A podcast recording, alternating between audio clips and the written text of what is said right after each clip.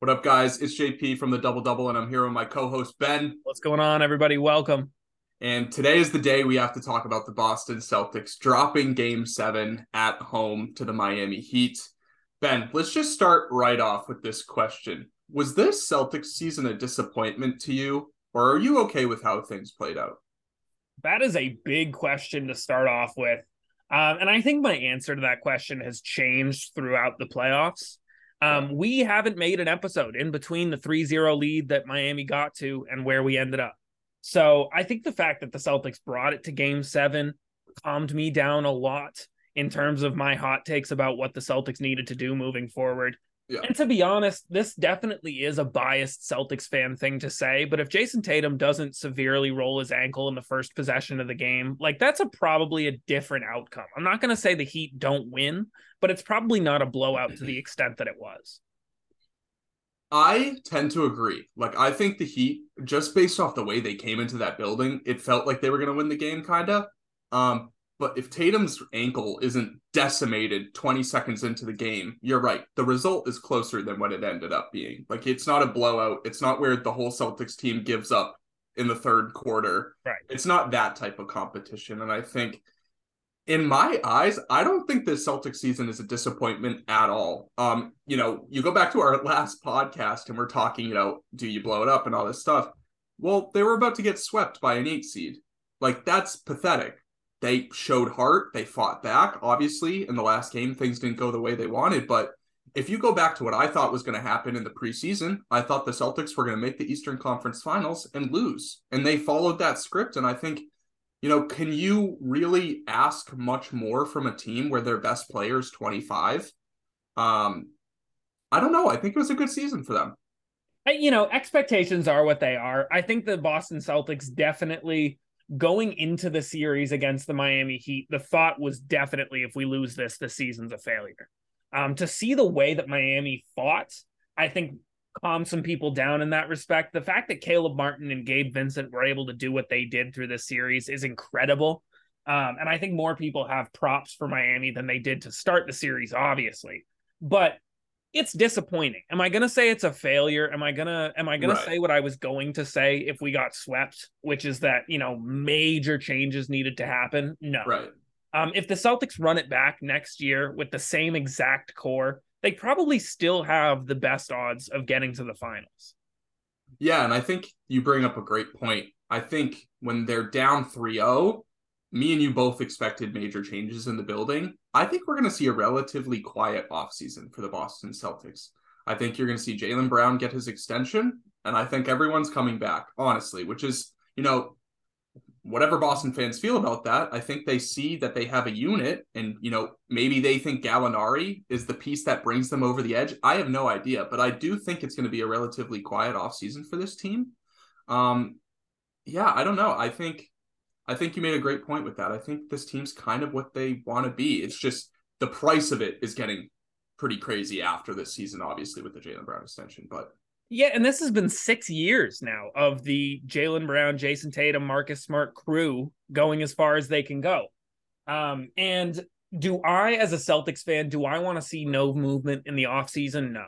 Um, we've talked privately about how I feel about some of these guys the fact that there's going to be a future where the Boston Celtics are paying Jaylen Brown 60 something million dollars for him to not be an effective enough shot creator, you know, I think he's going to get his money, but that was glaring. The way that Tatum went down and Brown needed to step up. And instead of stepping up, he gets eight turnovers and shoots eight of 23 from the field.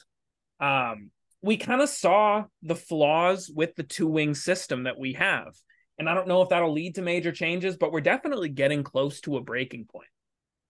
I would tend to agree. Um, I think it's funny. I hate to bring up the Cavs because this is a Celtics thing, but I think I had the same reaction with Jarrett Allen that Celtics fan had with Jaylen Brown. Like Jarrett Allen just shit his pants in the playoffs, and I think it's fair to say Jaylen Brown had a pretty tough postseason.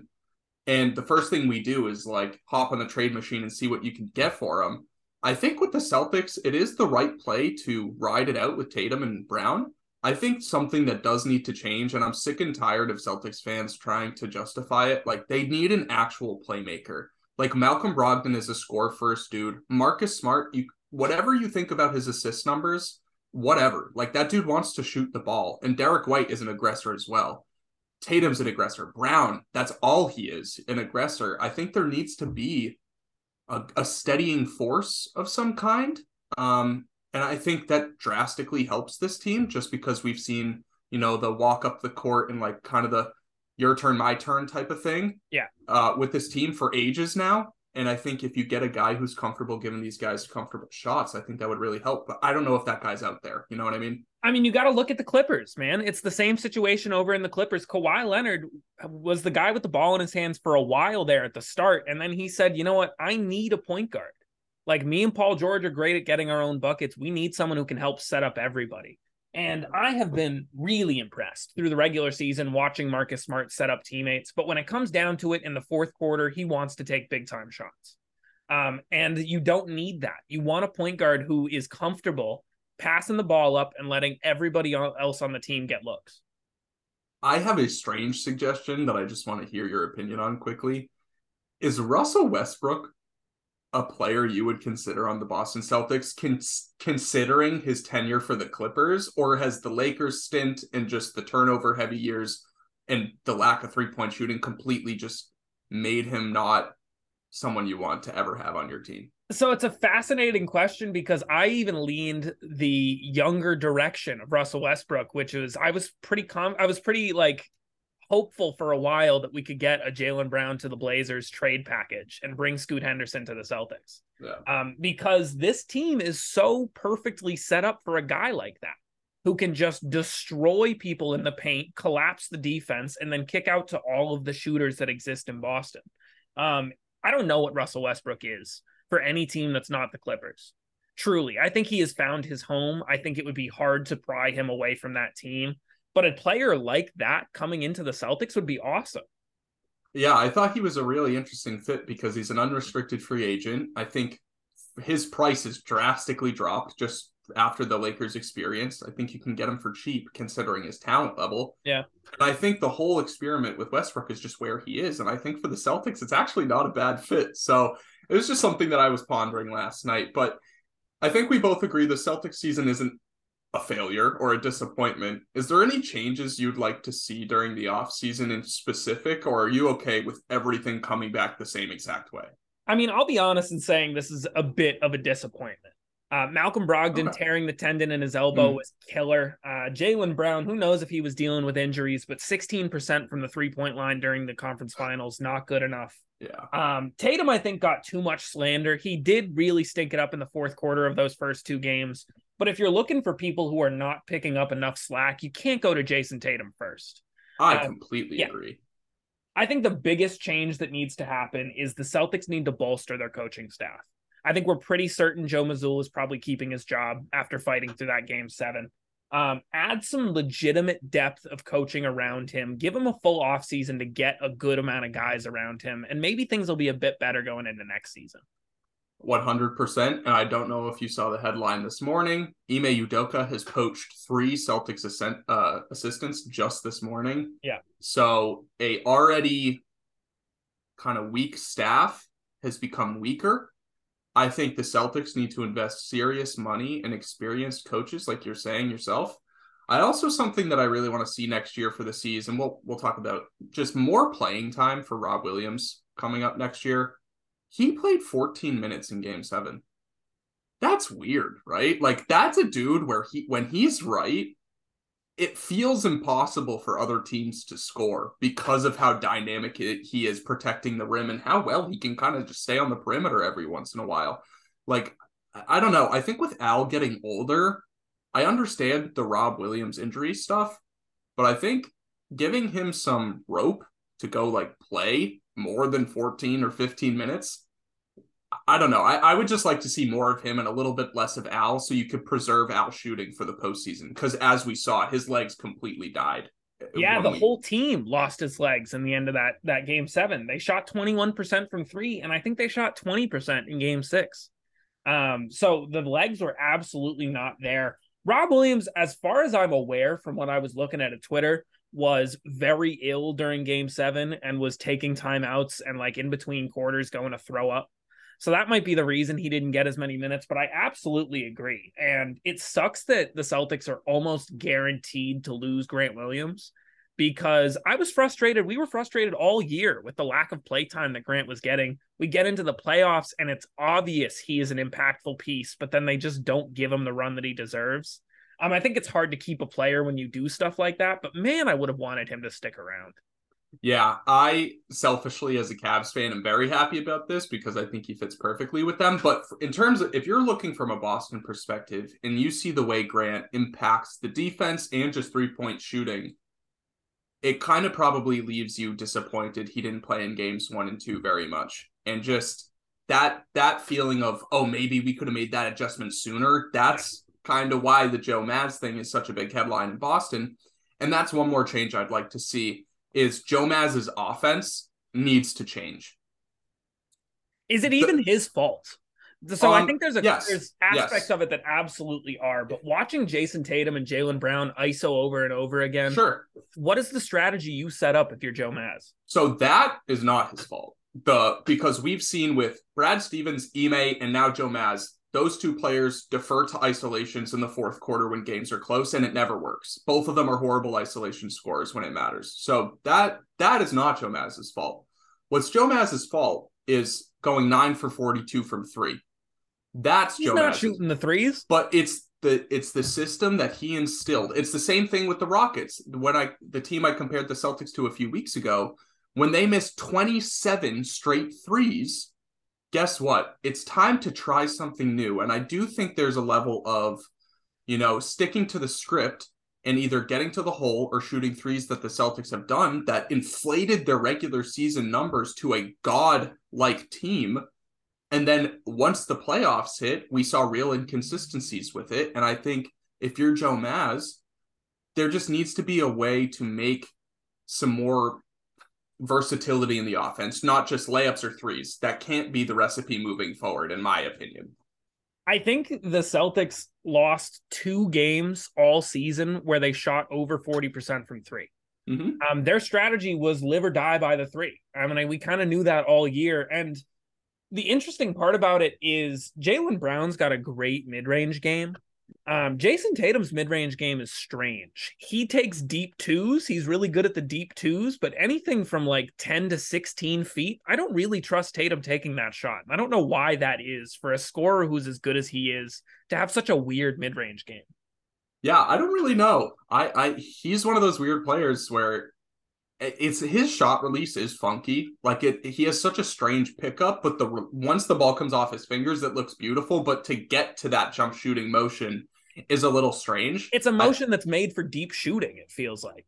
I agree. Like because there's so much like lever to it, mm-hmm. almost. I don't really know how to describe it, but I just think that that's an area the Celtics need to address. And you, even as a Celtics fan, like were worried about that the same thing I'm talking about now heading into the postseason. And you thought Malcolm Brogdon was going to be the guy who could, you know, change things. And it turns out he's a three and layup guy because of I think the system as well. Because I have been a Brogdon fan for a very long time, and I know there's more to his game than that. And I'm blaming injury on that more than I'm blaming anything. No, I'm just talking about. Uh, no, I'm just talking about throughout. Yeah, he's yeah. hurt, of course, but I'm just talking like the the mid range shot was something you wanted to see during the postseason, mm-hmm. and you thought he was the guy that could do it. But there wasn't other guys. You were like, I'm comfortable with Marcus Smart taking a few mid range jumpers a game. Even Al Horford. This is a guy that was, you know, viewed as one of the best mid range shooters in the league for a long time.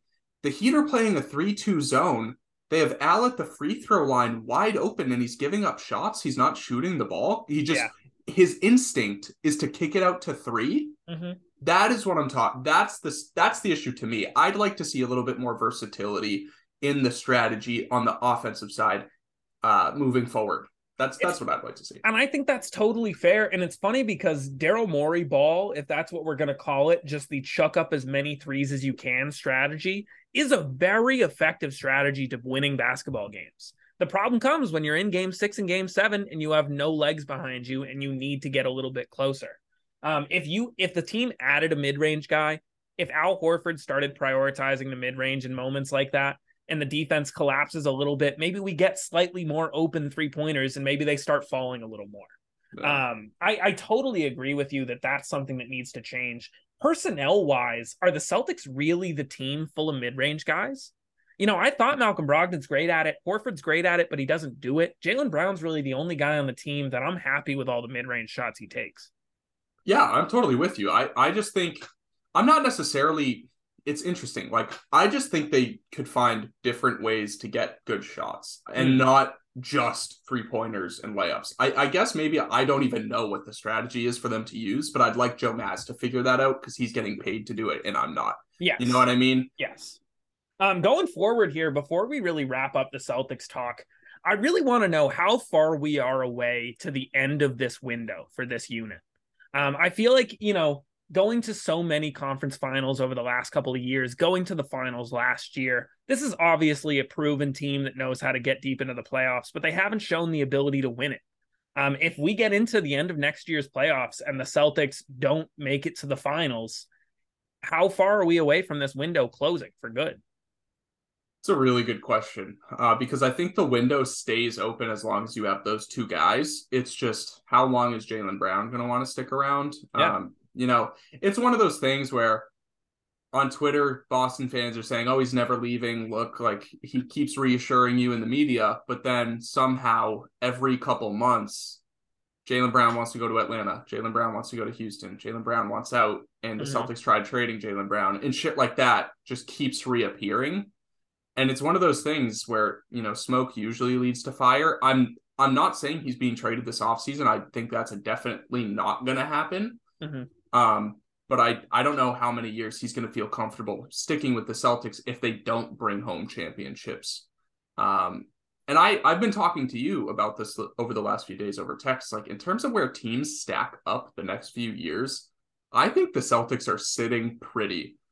I think the Bucks are getting older. Obviously, when Giannis is on that team, they're going to be dominant, but their run is super small. I think maybe at best they have two more years left. Um, you know, Philly, I think, is a joke and a fake contender. You know, the Heat, are we sure they can do this again? I'm not sure of that. Uh, I really think the only team that can kind of really compete with them for like the next four to five years is the Cavs, and it takes a massive Evan Mobley leap on offense, right? So, like in terms of teams that can really challenge the Celtics moving forward, you know, maybe you get the Magic five years down the line, but they're not close to competing for championships right now. I really right. think the Celtics are in a great spot. I think you're right, man. And to be honest, like we put so much expectation on these guys. When was the last time a 25 year old star won the finals for his team, led his team to a championship and won it? It takes a long time. Most of the greats don't win their first chip till they're 28 or 29. Um, so the idea that it's over and that the whole team needs to blow up and that the Celtics can't win with this core, it is a bit overstated. But I do think going into next year, the only team that's going to get in their way is the Celtics. I think they're very good at getting in their own way. And I think, you know, they got a good chance to do it again. I agree completely. And you mentioned 28 and 29. 27 is the age where all the all-time greats won their first title. Yes, yes. It's so strange. They all did it at the same age. I think Giannis was 26. I, am not sure. Mm-hmm. But Tatum's 25. That means in two years, he's going to be a little bit better than he is right now, and he's going to hit his absolute peak, right? So there's still a little bit left to Tatum to get out of there. It feels like Jaylen Brown's probably what he is Hopefully, he learns how to dribble at some point. That would make the Celtics a very dis- uh, uh, impossible team to stop. Yeah. But in terms of Tatum, like he's on an upward trajectory. So maybe he just becomes like this absolute force that can just lead teams to the finals because he's so good all around. Um, I don't know. That's a possibility. The roster around him obviously still has to stay in good shape, but I think if you're a Celtics fan, you have this idealized version of Tatum of what future Tatum could be, where he just doesn't have the four for 19 games anymore. And he's just the guy that he is when he's on. You know, and he puts up, he averaged 30 a game for this regular season, but there were still games where he yeah. was absolutely stinking it up. Um, a future version of Tatum could just have less of those inconsistencies and be an excellent, excellent player. He's already top 50 all time in playoff points. Jayson Tatum at 25 years old. Yeah. And the thing about Jaylen Brown is after an eight turnover game where your team needed you to step up and you were unable to do so, If there is nothing else, like that has to be the fire that makes you a more competent ball handler. If Jaylen Brown's not coming into next season as a better ball handler, he never will. This has to be, you know, how it can't get worse than this. It can't you his weakness was shown on the biggest stage and it was the reason for the Celtics downfall. Yeah, I think this is kind of just who he is as a player, unfortunately. I don't know if that's handicapping him or putting a ceiling on him, but last year you could have said the same thing, right? Like the Heat and Golden State just picked his pocket every time down the court and nothing changed. It got worse this year, it felt like. Um, so I, I don't really see that just kind of magically going away. I'm more bullish on Tatum becoming a super duper star than I was before this postseason. He is 25. And that's what I'm reminding myself of. I personally, right now, don't think he's that level of guy. I don't. In two years, could he be? Yes. Yeah. And that's kind of what I'm reminding myself. So it's almost weird. I, I feel like he's almost he's definitely exceeded expectations for any 25 year old star in the league, right? He's made it to like four Eastern Conference finals, one finals. That's a pretty loaded resume for a guy as young as he is. So I'm a little more bullish on him long term than I was previously. I, am still not a massive Tatum fan as we stand today, but I think there is some real potential for him moving forward where, you know, there's a crop of guys that were controlling the league for a decade that are aging out of the league pretty soon. And Tatum could just be the guy where, you know, he's competing with Jokic and Giannis at some point to kind of be like the fourth, third guy. I don't know. I have no idea. And I think when you see him at his best, when you saw him in game seven against Philly, there are some moments where you're like, yeah, I can see this guy being a top five player in the NBA pretty easily. Um, and being 25, he's got plenty of time to put it all together. Before we move on to the finals, we got to talk about Miami a little bit. Um, you know, they to go up 3-0, we talked about where they were when they went up 3-0 and how they got there. Three tough losses. Um, but to be able to fight as hard as they did in game seven kind of shows you what this team is. Um, Caleb Martin cannot miss an open three pointer. Gabe Vincent cannot miss an open three pointer. Those guys both shot almost 50% as a unit, as combined from three over the seven games. What an incredible showing from guys who have never, ever gotten the kind of respect that a player putting up these kind of stats should get. Yeah, this is nuts. This is absolutely crazy. Um, they are the first team to make the NBA Finals with a negative point differential since 1959. Wow. So, I mean, you do the math. That's a really long time. Yeah. Um, like this, this is some crazy, crazy shit, and it's coming off of the back of Caleb Martin, Gabe Vincent, Max Strus, Duncan Robinson. We can give Jimmy all the credit in the world, and he won the Larry Bird Trophy for Most Valuable Player in the Eastern Conference Finals. Whatever. He won it by but, one vote. Right. For it to be that close. Yeah. Says volumes, right? Caleb Martin just had the best seven game stretch of his entire life. And I don't honestly see it slowing down. There's such a level of confidence with this unit right now. I, I don't see where he just goes cold out of nowhere. I, I agree with you, man. And I think Jimmy Butler deserves a lot of credit for who he is as a leader, but he's not really the reason they won that game seven. He got an incredible game one. He won game one for the Heat, but since that game, he kind of just let the game play um, Caleb Martin really, really stood out, man. To be able to go from being cut from the Hornets to being put onto the Heat, the end of the Heat roster, to fighting your way up to earning 36 minutes a game for a conference finals is an unbelievable story. Um, and as much as I'm bummed that the Celtics are not going to the finals, I'm not mad about this, man. Jimmy getting to go to the finals, Caleb Martin and Gabe Vincent doing what they're doing um, I probably have to stop calling them role players. Jimmy Butler kind of said the same thing. I don't know. It feels weird. It feels at this point like it's a little bit disrespect to call yeah. a guy putting up the points that Caleb Martin's putting up on the efficiency he's doing it, just yeah. like a bum who got cut from the Hornets. Yeah, he put up 19 points on 60, 40, 85 in the Eastern Conference Finals. That is the most efficient performance probably so far of the playoffs, like yeah. over a, a whole series. Um, he's he's just really leveled up and he's a great defender too. And I totally get what Jimmy's saying. Like these guys aren't role players, they're just good basketball players. And he's right. Like at some point they start doing stuff that regular role guys don't do.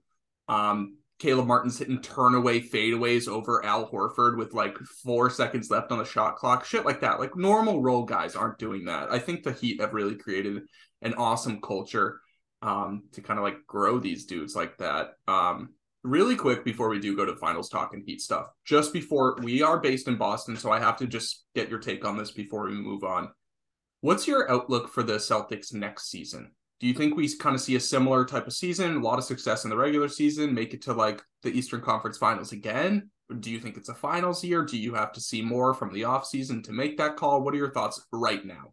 Right now, I feel like there's two paths that we could go down. One path is that Joe Mazzulla finds the right set of coaches around him to help fix some of his issues, and the Celtics look unbeatable to start next year with all of the momentum that they have. Now they have a finally a full off season together. The other option is Joe is not able to get the coaches around him that he wants, and the Celtics still underperform. We remember all last season or all this regular season, we were waiting for them after that first month to continue to be the dominant team shooting the shit out of the ball, and they just never really got back to that. Um, so we could see a world where the Celtics kind of disappoint, and then we're left thinking, why did you make no moves in the offseason? Um, I think it's more likely that the Celtics are going to be a top two seed and look great, but I don't. I have no idea what the playoffs look like. Yeah, I kind yeah, the playoffs are impossible to predict at this point, right? But uh, in terms of regular season, I'm right there with you. Um, I think they'll probably be a top two seed. I kind of lean on them actually taking the West, uh, taking the East as the number one seed. Like I think they will be the number one seed in the regular season next year. So yeah, I think for Celtics fans, I know it sucks because you're on the brink of history, right? No team in the NBA had ever done it. But at the end of the day, you have a really strong future ahead of you. So chins up. Let's talk some finals. Let's get into it. Nuggets Heat. This was the thing that every casual fan on Twitter has been complaining about for weeks up until it happened, saying it's going to be one of the most boring finals ever. You're wrong. This is about to be two phenomenal basketball teams, two units who play perfectly together going up against each other. I think this is going to be a pretty good routing for the Nuggets.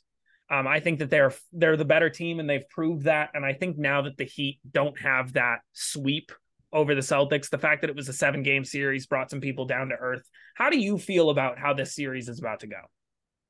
I have the Nuggets in six. Um, I think the Heat are meeting probably a guy who's going to go down in history as one of the most gifted offensive players to ever play if he's already not in that conversation. And he's at his peak. He's at the top of his powers as we speak. And his co star in Jamal Murray is at the peak of his powers. And Michael Porter Jr. has never played better in his entire life. Aaron Gordon, Bruce Brown, those two role players are perfect fits next to those dudes. KCP is unbelievable. It kind of just feels like there's too much on the Nuggets side. There's chemistry, there's talent, there's an all time great. That recipe equals a title. And I love the Miami story, and I think it's awesome. And I'm still excited to see how they try to attack Jokic because I think if any coach could figure it out, it's Spo. But at the end of the day, it's going to be Jokic just absolutely giving the business to the Heat, and I'm excited to watch it because it's the making of an all-time great. I this is a step in history for him to really cement himself as one of the best ever.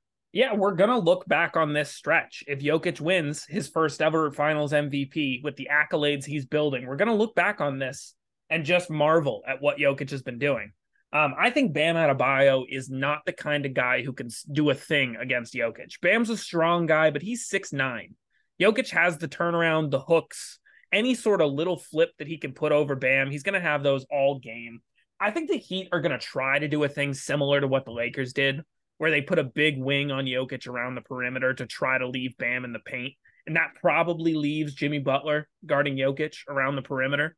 Um, I don't know if that'll do a thing, but just watching the the chess match of how can you do anything at all to slow down Jokic, I'm really excited for that. I agree.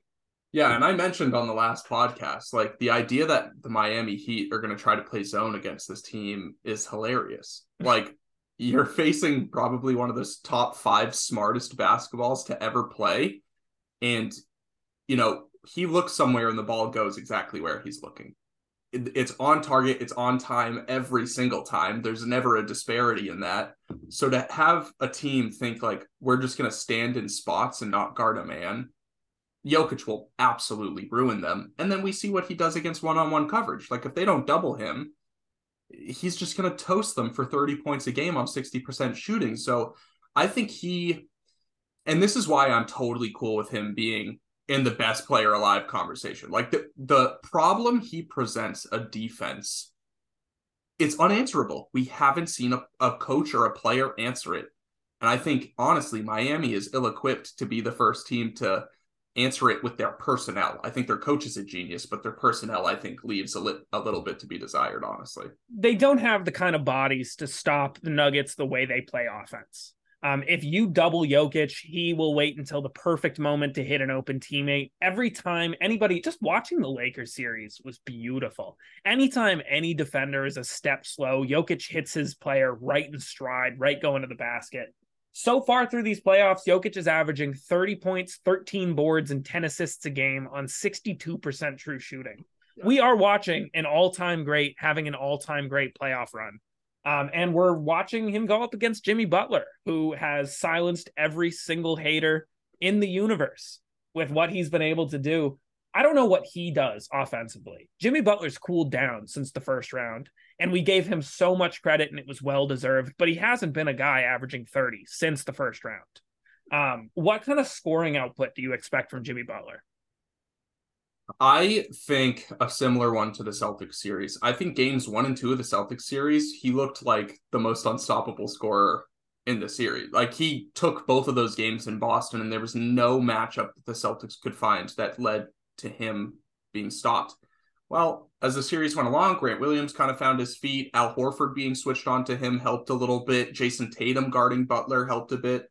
So they kind of figured out a recipe with Denver I think he actually has probably a better matchup. I, I love Aaron Gordon. I think he's great. I think Jimmy's actually quick, quicker than the guys Aaron usually defends. I think he'll do okay there. And I think if KCP gets a try, Jimmy's just too strong. I think Jimmy's going to have a good series. I don't think he's going to be Bucks Jimmy. Like I don't think he's going to average 34 points a game. I don't. I think he'll be very similar to the Celtics series where we see a few pop games and then we see see a few games where he's kind of quiet.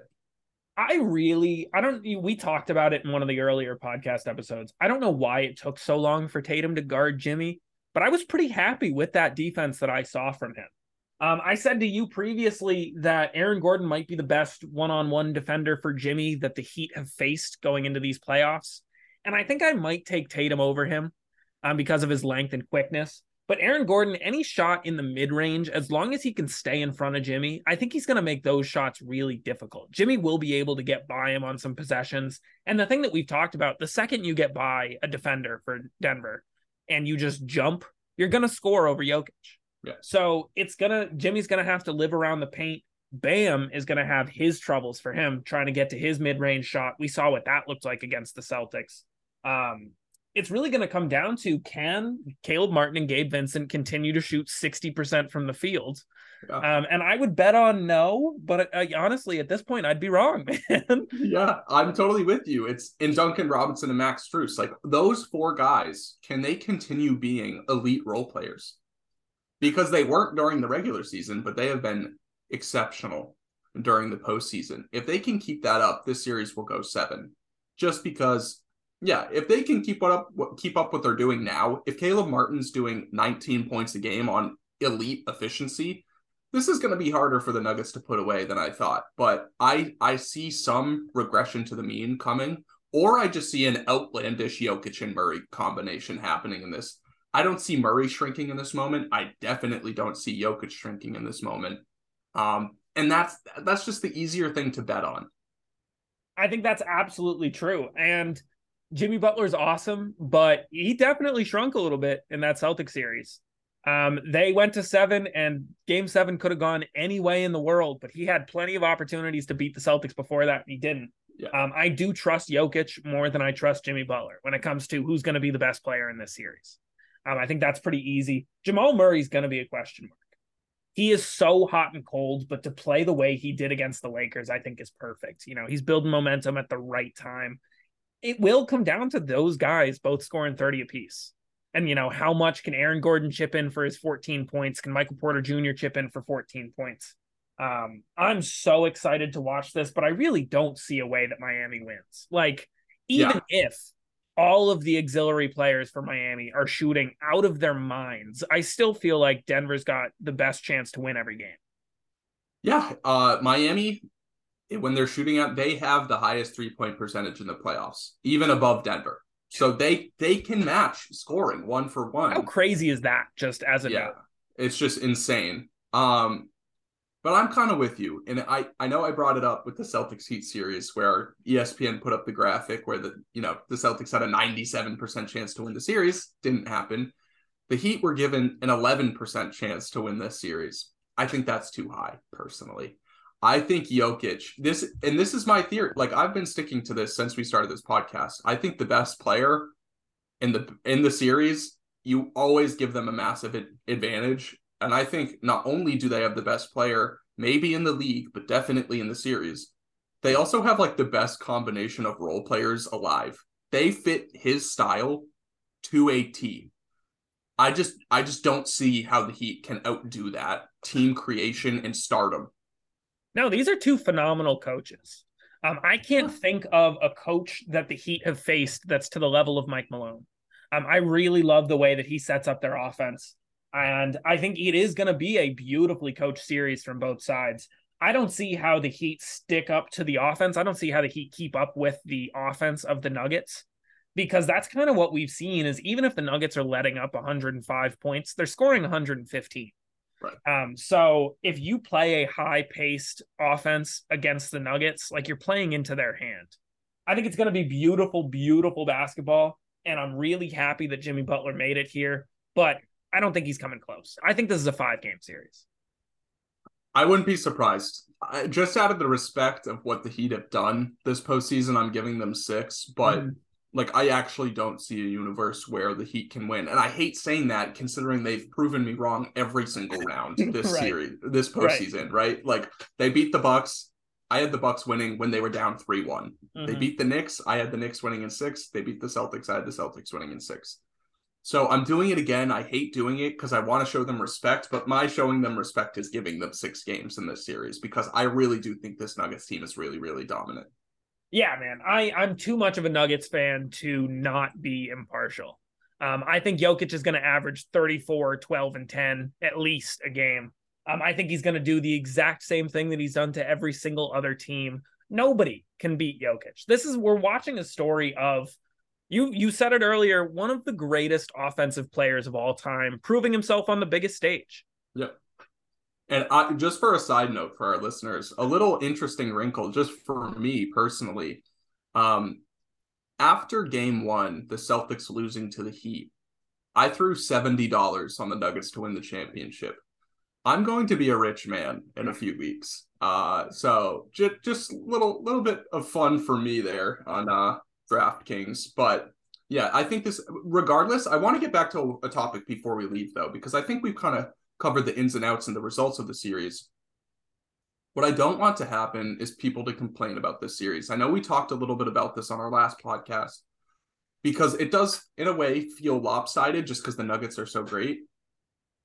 This is a cool, cool series. I think great basketball is going to be played, even if it's a sweep. I feel like the games will be close. And we get to see the making of a super duper star, and we get to see Jimmy Butler continue to add to his legacy, whether he wins or loses. Because at this point, this is guy is a top 10 guy.